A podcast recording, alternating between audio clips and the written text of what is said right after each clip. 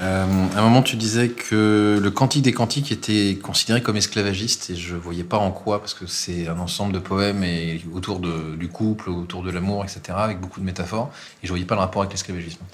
Faut pas identifier le mode de production esclavagiste avec euh, l'esclavagisme. Le, tout est de dire que dans le mode de production dans lequel a été conçu le Cantique des Cantiques, on ne peut pas se permettre d'avoir un amour libre, euh, un amour où il n'y a pas de mariage, un petit peu comme aujourd'hui, on ne peut pas pillonner à droite à gauche. Il faut des relations assez strictes, assez rigoureuses.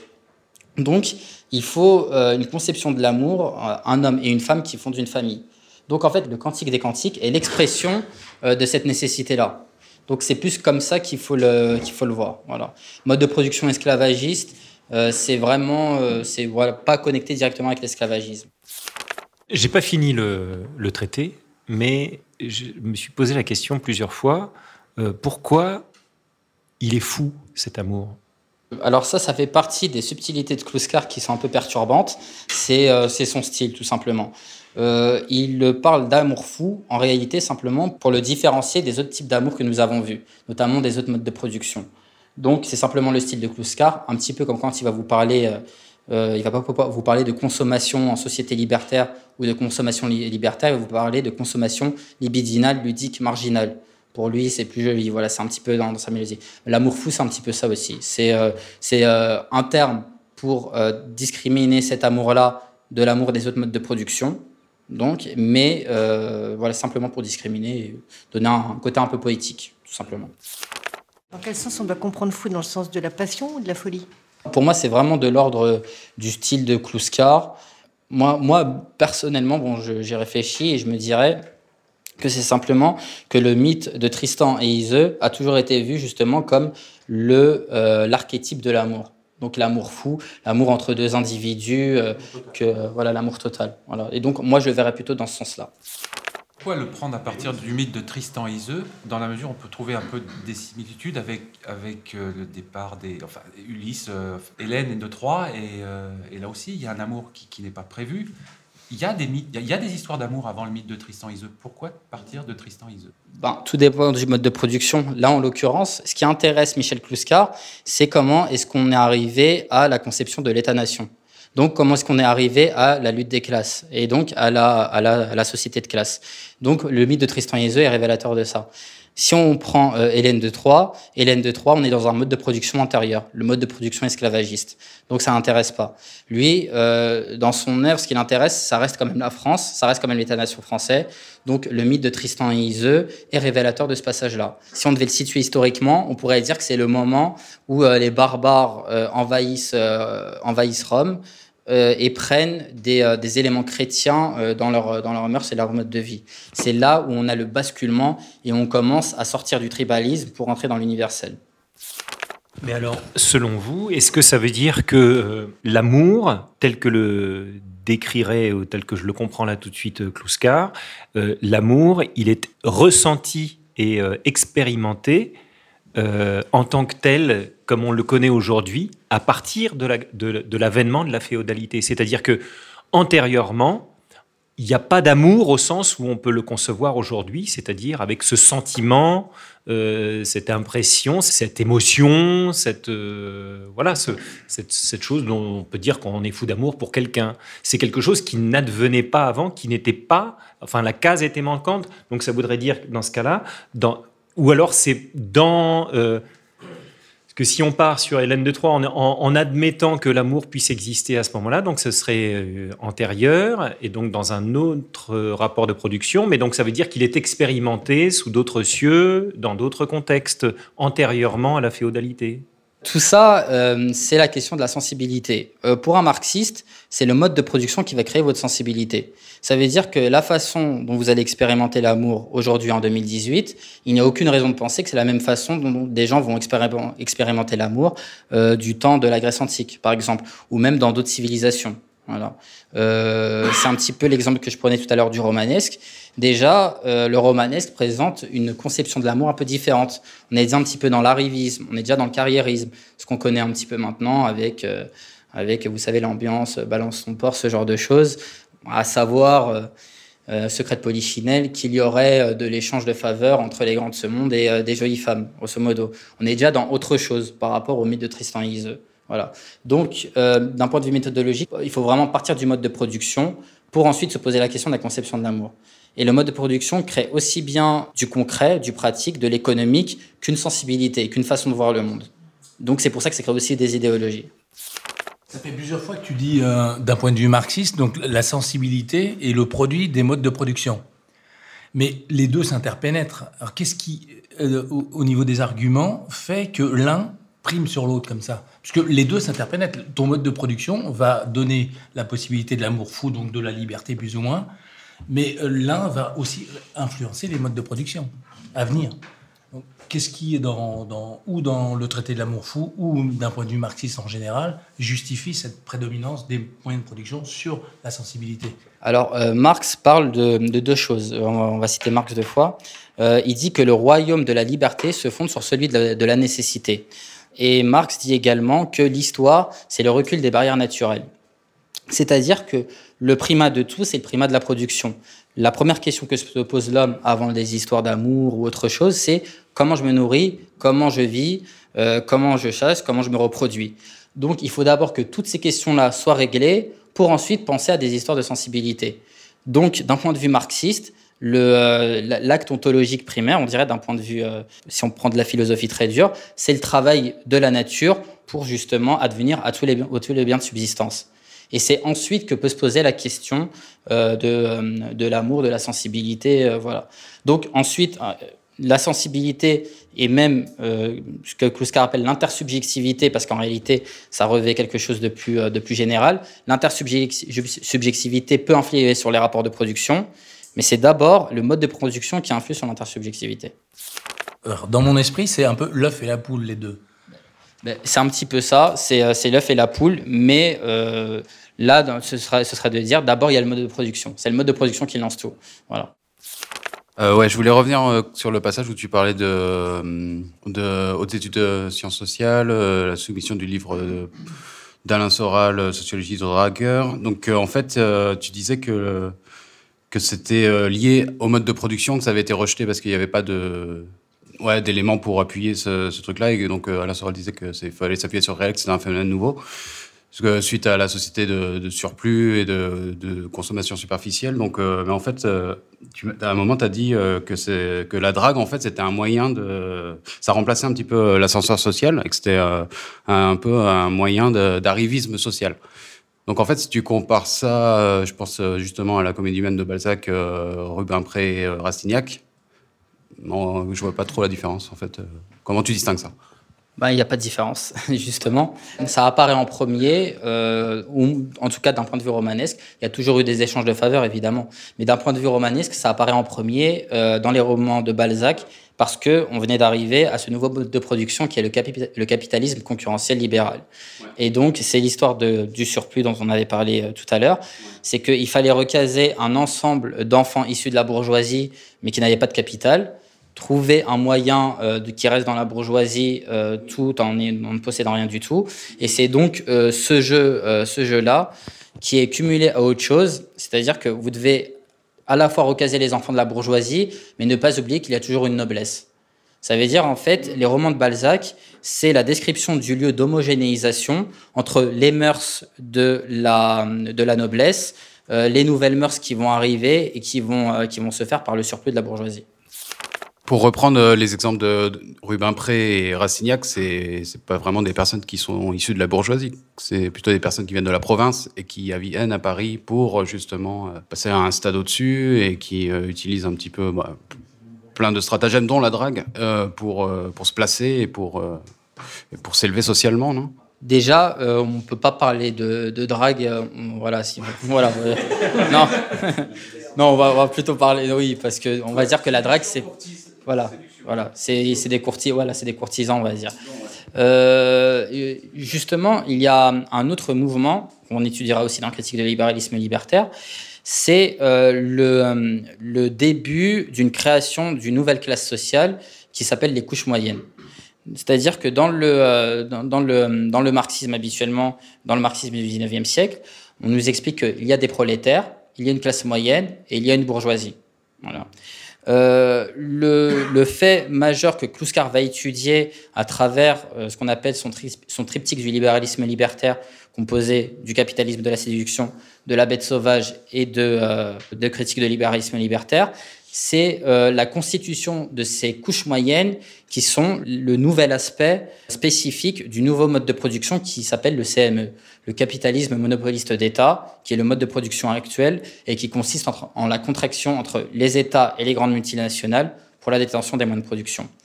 Donc Rastignac et Rubempré sont au début et dans l'embryon de cette nouvelle couche moyenne. Cette nouvelle couche moyenne va être constituée par deux mouvements constitués par les surplus de la bourgeoisie qui vont descendre de plus en plus et être déclassés de plus en plus, et par les talents euh, du prolétariat qui vont monter de plus en plus. Eux, pareil, ils vont arriver à un moment donné à se rencontrer et s'homogénéiser entre eux par le mariage. Voilà. Donc, euh, euh, c'est pas des catégories pures. On reste dans l'histoire et dans l'humain. Donc, quand je parle de lieu d'homogénéisation de la bourgeoisie, il y a évidemment des prolétaires qui y accèdent, mais euh, on reste quand même dans une certaine classe sociale qui est très, qui est au, moins d'un point de vue quantitatif, démographique, de la population sociologique. A priori, sans accident, enfin sans exceptionnel, on se, on se rencontre et on entre même classes sociales. Il n'y a pas tellement d'échappatoire à ce déterminisme. Euh, oui, c'est qu'a priori, euh, le, le, en tout cas, on, peut penser qu'au 19e siècle, euh, le, le, prolétaire des campagnes ou le prolétaire, ou le prolétaire qui va commencer à, parce que c'est aussi l'époque de, l'exode rural. Donc, euh, quand le paysan va devenir prolétaire, on se rend compte qu'ils connaissaient pas tous Napoléon, qu'ils n'étaient pas tous dans les salons de Napoléon, voilà. Donc, a priori, oui, à part, euh, notamment en France, à part la promotion sociale par les études, par exemple, ou quand on est une jolie femme par le physique, euh, etc., il y, a vraiment un cloisonnement social.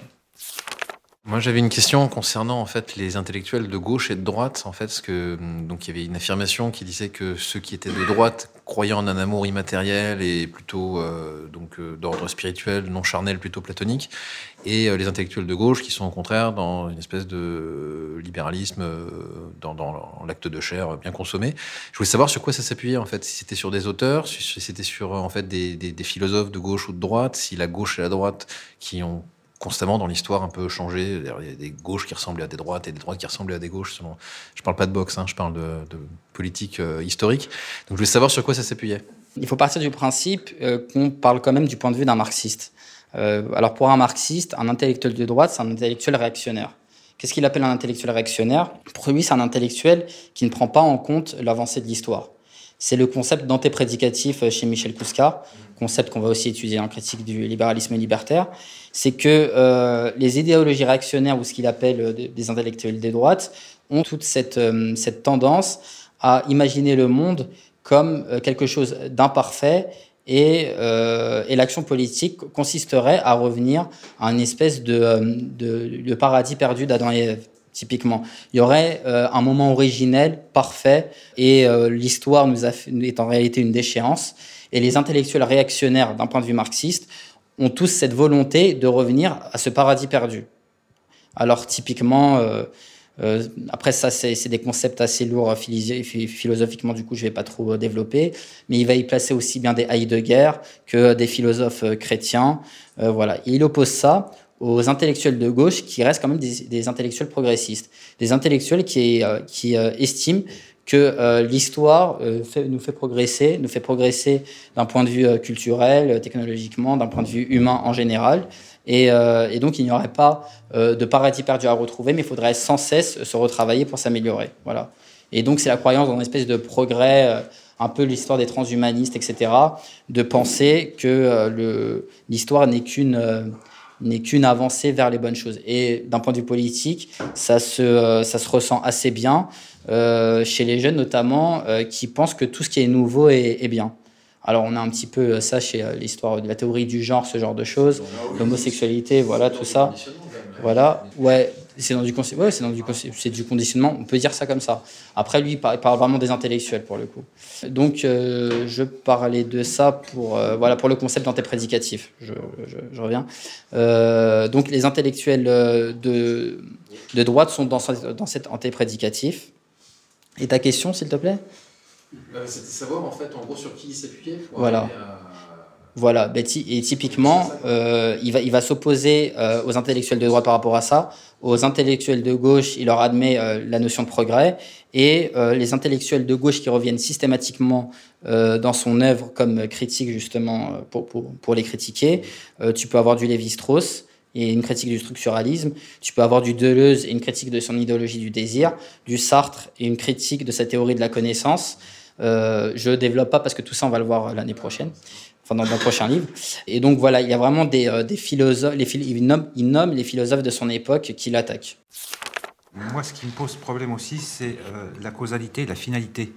En quoi, en quoi le trio Marc, Iseux et Tristan sont-ils plus conscients de la finalité que l'araignée qui tisse sa toile? Ils sont aussi des, des acteurs, Qu'est-ce qu'ils maîtrisent? À ce niveau-là, on reste, euh, on reste dans, dans l'ordre du travail. Le, euh, alors ça, pourquoi est-ce que j'en avais parlé? C'était pour, pour le concept de, praxis. La praxis, euh, c'est lié à l'infrastructure, c'est-à-dire c'est lié au réel et c'est lié au travail de la nature. donc on est un petit peu dans l'ordre de la succession des modes de production.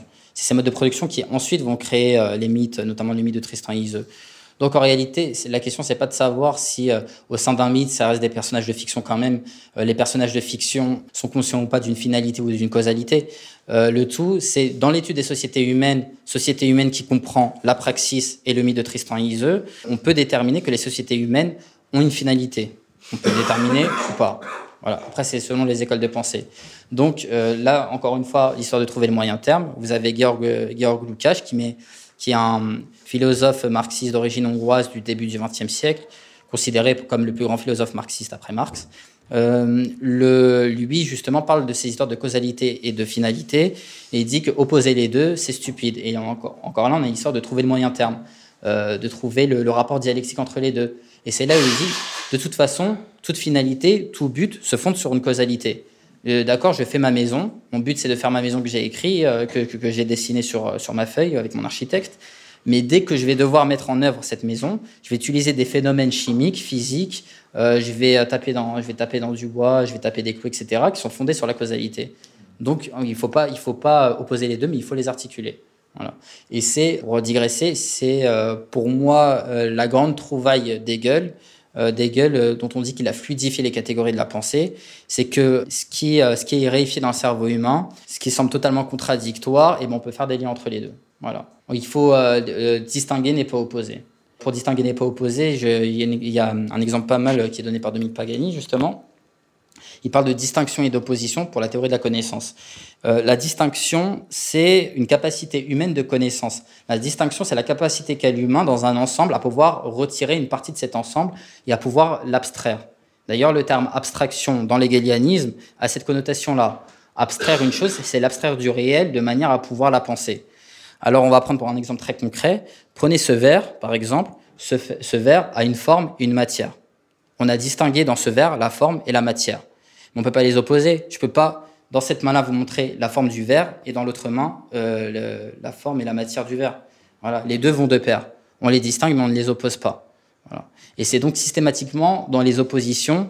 Et d'ailleurs, on retrouve ça, euh, ça agace d'ailleurs euh, souvent Alain Soral dans ses vidéos, où pour, le, pour simplifier sa vision du monde, on oppose des choses qu'en réalité il distingue et dont il trouve le rapport dialectique. Voilà.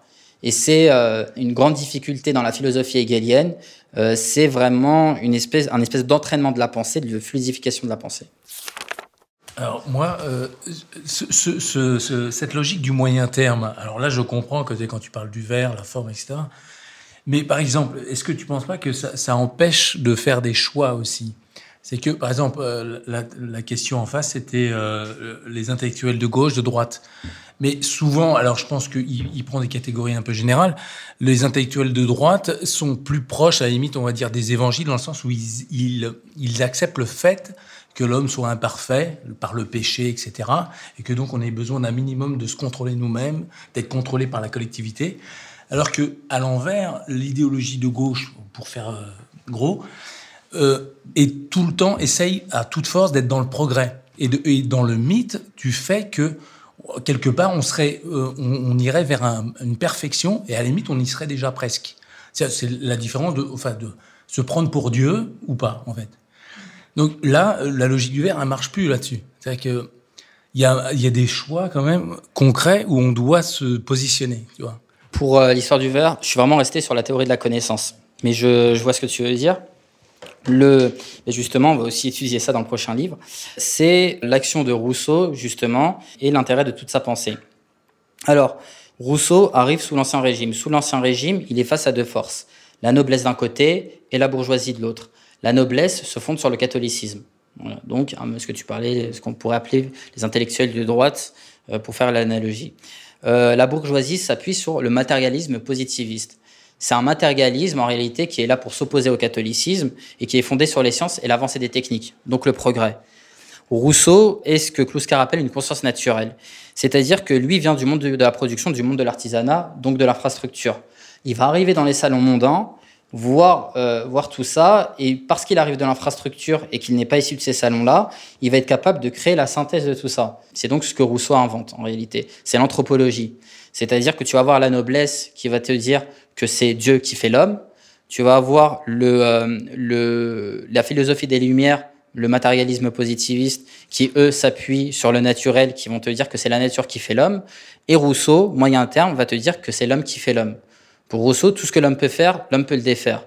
Donc il n'y a pas euh, d'espèce d'au-delà, que ce soit le progrès, un espèce de progrès fondé sur une croyance, euh, une croyance qui ressemble à la foi, ou la foi pure euh, dont on parle, c'est-à-dire le catholicisme, avec des règles divines qui sont intangibles.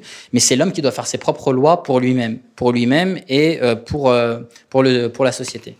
Alors, là, dans ce cas, c'est une négation de la spiritualité. Enfin, du, du fait qu'on soit, qu'on soit soumis à des choses qui nous précèdent. Là, on parle vraiment en termes politiques. Rousseau, voilà. Mais Rousseau, il parle pas, euh, il, en réalité, il parle pas de, théo, de théologie. Alors justement, en réalité, il est politiquement très fort parce que pour sortir du euh, entre guillemets du catholicisme euh, compris par la noblesse, voilà, parce qu'en réalité, euh, le catholicisme de l'ancien régime avant les révolutions françaises, c'est simplement le privilège de classe de la noblesse qui fait parler Dieu, qui fait parler Dieu pour ses privilèges de classe il va inventer le concept de l'être suprême. Donc l'être suprême, c'est une manière de sortir du catholicisme pro-noblesse, donc pro-élite dominante, mais de rester quand même dans une spiritualité pour le peuple, euh, dans une spiritualité en leur disant qu'il reste quand même un être supérieur. Voilà. Donc quand on, si on est, un pur catholique, évidemment, euh, évidemment, cette vision des choses ne peut pas aller. Mais Rousseau est plus un politique en réalité, est plus un idéologue de la politique et un idéologue du concret. Donc il va pas tellement se poser, euh, à mon sens, des questions métaphysiques par rapport à la Bible. Il va chercher des solutions à toutes les oppositions de son époque, toutes les oppositions politiques. Mais c'est pour ça que j'ai utilisé le, mot euh, spiritualité et pas religion. Parce qu'effectivement, ça, on va s'en servir pour. Le pouvoir va toujours se servir de l'idéologie du moment. Voilà. Non, c'est pour ça que j'ai utilisé le mot spiritualité, parce que dans, dans le mot spiritualité, il y a le, le fait de n'être redevable que par rapport à soi.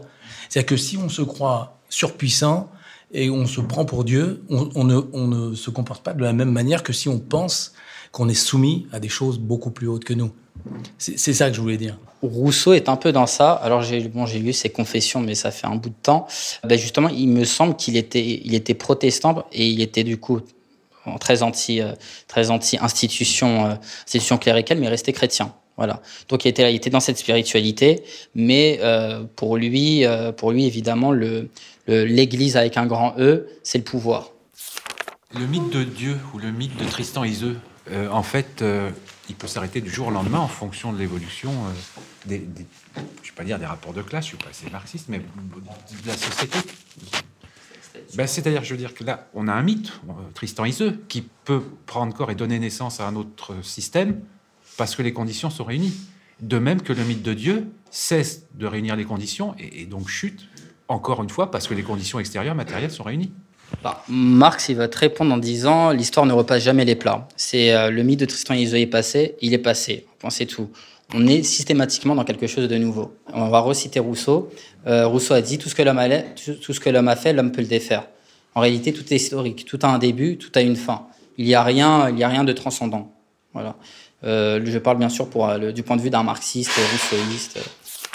Donc on inventera des nouveaux mythes il y aura des nouveaux rapports de production. Oui.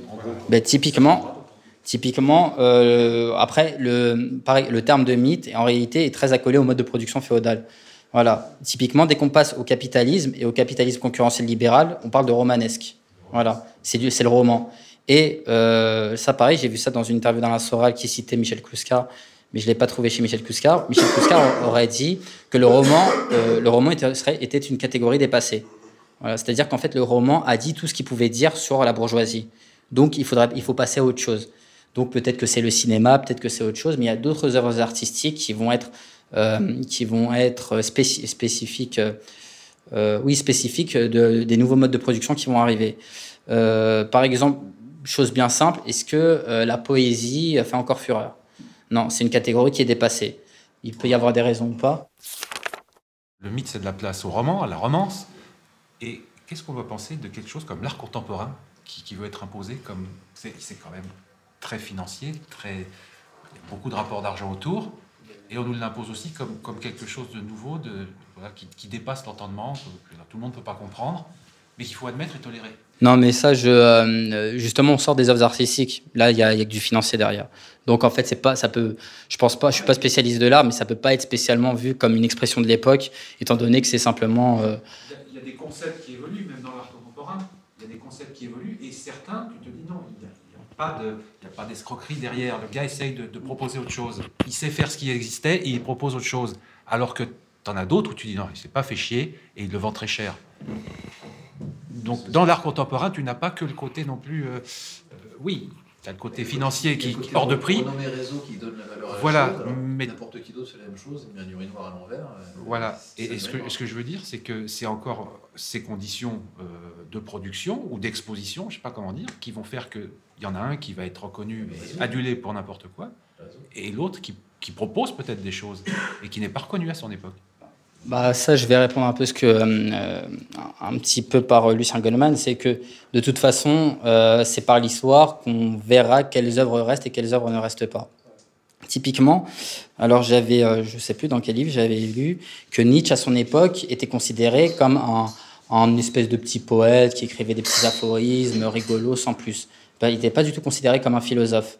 Euh, je crois que des gens comme Kierkegaard avaient totalement. C'est peut-être chez Lucien que j'ai lu ça. Des gens comme Kierkegaard avaient totalement disparu. Des gens comme Pascal, pareil, étaient vus euh, simplement comme des gens qui écrivaient des petits aphorismes, etc. Et puis, boum, d'un coup, ils apparaissent comme les philosophes euh, majeurs de l'histoire de la philosophie mondiale, quasiment. Là, je vais citer un psychologue qui disait Le présent est tout aussi fonction du passé que le passé du présent. C'est-à-dire que sans cesse, lorsque le mode de production avance, euh, on peut retrouver chez ces philosophes-là euh, des réponses aux questions qu'on se pose. Mais en réalité, ça reste quand même le regard de personnes de 2018 sur ces philosophes-là. Peut-être que ces philosophes-là, n'avaient- on va retirer d'eux des choses euh, dont ils n'avaient même pas conscience et à laquelle ils n'avaient même pas pensé. Voilà. Donc, euh, réponse euh, sur l'art contemporain. Je, déjà, bon, je ne me connais pas du tout en art, du coup, je suis un peu embêté pour répondre. Mais je pense que dans tous les cas, c'est l'histoire qui jugera et les œuvres qui resteront et qui resteront pour, pour, euh, pour une époque donnée. C'est-à-dire, j'ai une bêtise. Peut-être qu'en 2200, ils trouveront que le grand plug au milieu de Place Vendôme, c'était magnifique. Et voilà. Bach a poussé le concept de la ringarditude hyper loin parce qu'il se disait je suis ringard maintenant, je, je vais composer même comme on composait il y a 150 ans, à la manière de Couperin, Rameau, etc. Et, il a été considéré comme un génie que 70 ans après sa mort et toutes les années qui ont suivi. Lui, il l'a pas su. hein. Et c'était un très mauvais commercial. Il, ne jouait qu'une seule fois ses œuvres parce qu'on ne servait pas du réchauffé à Dieu. C'est le point de vue de Bach. Très mauvais commercial. Moi, j'avais une question, cela dit, euh, pour revenir à Tristan et Iseux. Parce qu'en termes de production, euh, même de couple, euh, c'est un couple non marié qui ne produit même pas, qui n'enfante pas. C'est-à-dire qu'on on est dans un, dans un amour, euh, effectivement, donc à ce moment-là, je comprends mieux la conception de non-esclavagiste, puisqu'il n'y a pas justement toute cette notion de morale, de, contrat social, etc.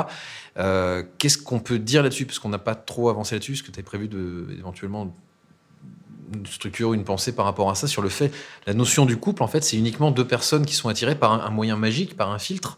Euh, Qu'est-ce qu'on peut en dire justement de ça, comparé à d'autres systèmes amoureux par rapport même à ce qui amorce la lutte des classes ensuite Justement, euh, si euh, le mythe de Tristan Iseux, justement, l'amour fou, c'est pas l'amour de Tristan Iseux. Le, euh, tout le mythe montre que le gagnant au final, entre guillemets, ça reste le roi Marc. Et le roi Marc, c'est le représentant de l'État-nation. Et c'est ça que montre le mythe de Tristan Iseux. C'est que Tristan Iseux meurent, le roi Marc survit.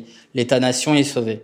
Et c'est ça, en fait, le but de toute l'œuvre. C'est qu'on n'est plus dans l'ordre du mariage tribal, clanique, etc., où euh, Tristan et Iseux tombent amoureux l'un de l'autre. C'est que euh, euh, Tristan ramène quand même Iseux au roi Marc, malgré son amour, parce qu'il faut que l'État-nation se marie avec la fille du roi d'Irlande. Voilà.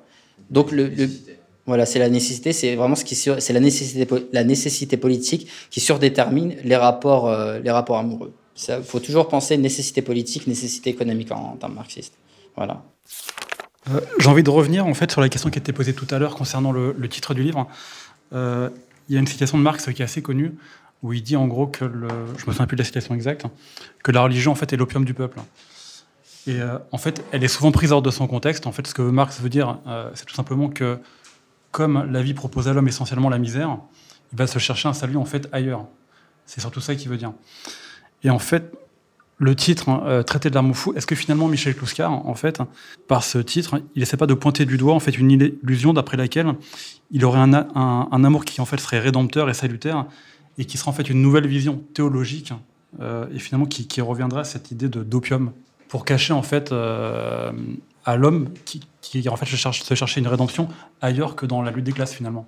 C'est après là on est dans, l'interprétation donc en fait je vais pas dire c'est bon c'est faux etc. Voilà un petit peu. Ouais, non, mais c'est euh, possible. Faudrait que personnellement, il faudrait que je réfléchisse, mais euh, c'est possible. Mais là, on est plus dans, l'interprétation. Après, à savoir, je, très honnêtement, je sais absolument pas où est-ce qu'il a trouvé, euh, où est-ce qu'il a trouvé ce titre, comment il l'a trouvé. Parce que l'amour fou, c'est un peu une expression aussi. Ouais, c'est ça, c'est une expression. voilà. c'est ça. Pour continuer à casser le mythe de l'amour, puisque le capitalisme est rentré dans les interactions, interactions sociales au plus profond, même dans les couples, est-ce que finalement, pour avoir le plus d'amour, il ne faut pas avoir le plus de capital? C'est une question qui me paraît rhétorique. Alors, je, à mon avis, à mon, avis, à mon avis, t'as déjà ta réponse, non? Non, je sais pas, mais en fait, je vois que dans les interactions sociales, il y a de plus en plus d'argent. Par exemple, la Poste euh, vend un service pour que les gens qui veulent plus aller voir leur grand-père, euh, le, le facteur puisse prendre un café avec les grands-parents. Je vois aussi qu'il y a des applications qui sortent. Si on se retrouve avec une fille le soir, et qu'elle accepte de coucher, il faut d'abord qu'elle envoie son accord sur l'application avant de coucher. Je me dis qu'il y a de plus en plus la place du capital dans les interactions sociales. on peut même euh, aller plus loin. Ben, on va parler, ben, euh, c'est Michel qui fait cette analyse-là. Euh, il part de l'essai sur le don de Marcel Mauss qui était un anthropologue, et qui avait parlé, il, disait qu'en fait le, fond, le fondement de toute société humaine était le donner, recevoir, rendre de manière très concrète, euh, c'est que systématiquement, quand quelqu'un va te faire un cadeau, tu vas te sentir redevable. C'est-à-dire que si moi, à ton anniversaire, je mets à t'offrir un cadeau, toi, tu vas sentir que le, à mon anniversaire, il faudra que tu m'offres un cadeau. Et toutes les interactions sociales commencent par ça. Savoir donner, savoir recevoir, savoir rendre. Et euh, la force de l'argent, on dit que c'est on, appelle ça un signe froid. Euh, la force de l'argent, c'est qu'on sort de se donner, recevoir, rendre. C'est-à-dire que ton cadeau, tu vas me le donner, moi je vais donner de l'argent, il n'y a plus de lien entre nous. Alors que si tu m'avais donné le cadeau, il y aurait un lien entre nous. Et ben, on peut retransmettre ça dans, l'histoire de l'amour, dans l'histoire des rapports euh, sociaux, etc. C'est qu'il y a de plus en plus d'argent, il y a de plus en plus d'interactions avec l'argent, donc il y a de moins en moins de, euh, euh, liens civilisationnels fondés sur le donner, recevoir, rendre. Donc je vous remercie, merci d'être venu.